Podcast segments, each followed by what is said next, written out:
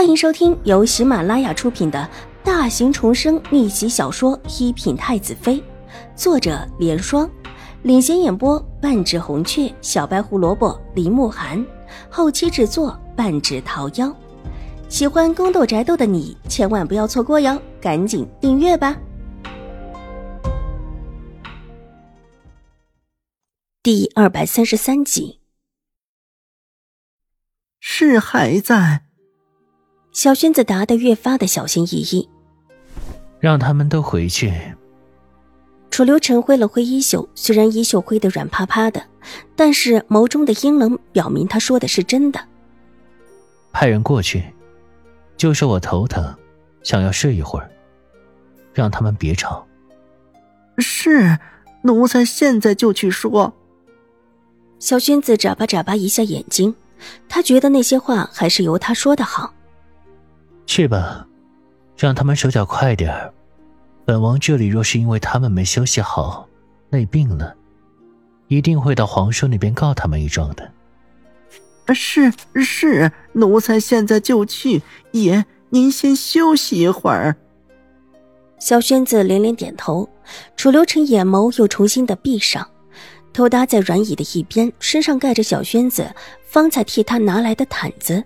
小轩子又特意的把毯子拢了拢，看看都妥当之后，才转身下楼，往对面的楼阁而去。守在楼下的侍卫是认识他的，见他过来，互相的看了看之后，双双伸手拦住了他。我们王爷有事要跟三位王爷说。小轩子也没有强闯，站定身子之后，微笑的看向两个侍卫，拱了拱手。两个侍卫不敢怠慢。各自向他拱了拱手之后，一个侍卫噔噔噔的上了楼梯，不一会儿就请小轩子上去了。小轩子上到楼上的时候，发现楼上气氛还不错。三位王爷说说笑笑，看到他进来，几双眼睛一起落在他的身上，低低的咳了一声。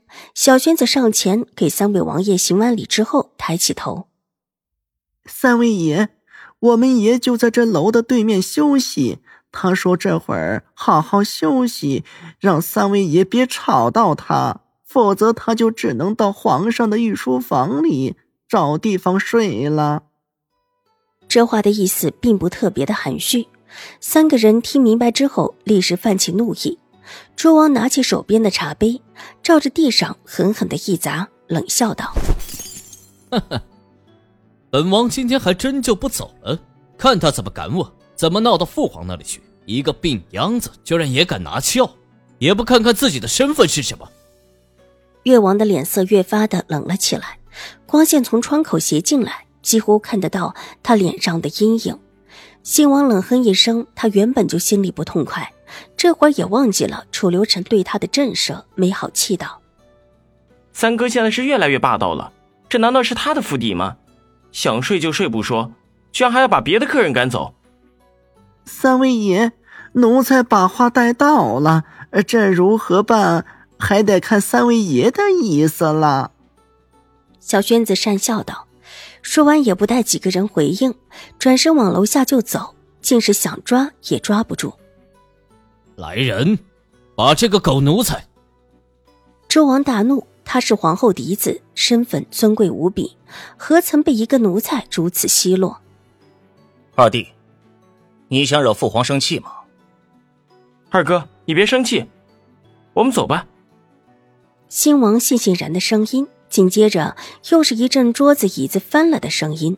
小轩子已经走到楼下，朝上面翻了翻眼睛，满不在乎的朝自家主子的楼上走去。这三位王爷也真是的，总是要自己找罪受。明明知道自家爷就在对面的阁楼上休息。却偏偏装出一副他们也不知情，只是偶然遇到的模样。这贝爷一气，又闹腾出这么大的动静来，这气来气去的，又是何必呢？每每闹得伤筋动骨，最后吃亏的还是那几位。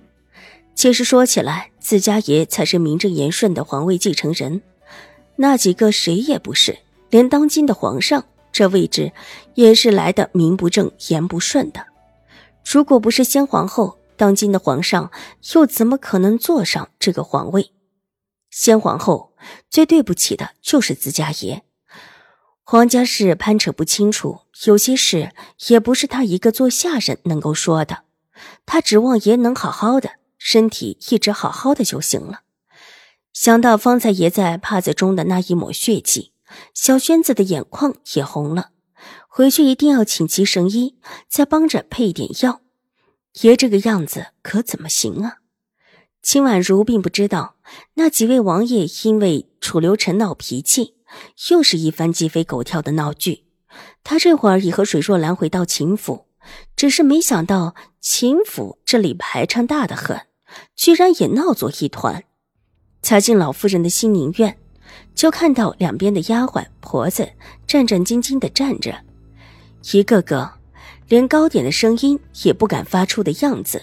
看了看院内的动静，秦婉如的心里已经有了底，跟在水若兰的身后缓步往里走。才进屋子，高座上坐着的老夫人脸色很不好看，两边坐着的是狄氏和秦怀勇，而狄氏身边坐着的是秦玉茹。这会儿正捂着帕子哀哀的哭着，听到有丫鬟抱水若兰和秦婉如进来，秦玉茹抬起一双哭得红红的眼睛，一副伤心欲绝的样子。秦婉如，你就这么想你大姐死吗？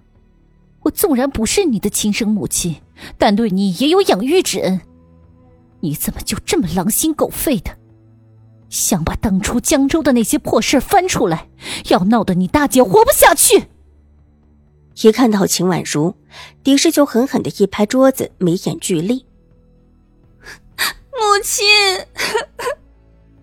这话说的秦玉茹哇的一声，控制不住的大骂起来，扑向一边的案几，直接趴在上面，泣不成声。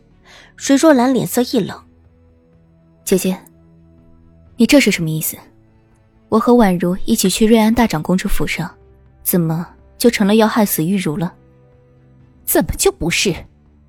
水若兰，这事儿你别管，这是秦婉如的事情，你不知道实情就不要多开口。什么叫不知道实情？姐姐说的实情又是什么？水若兰气道：“她知道狄氏故意这样说，意思是让自己没有理由管这事，但她又岂能够真的袖手旁观？甚狄氏母女一再的欺负秦婉如。”嫁给秦怀勇之前，她便是打定主意要护着秦婉如的。本集播讲完毕，下集更精彩，千万不要错过哟。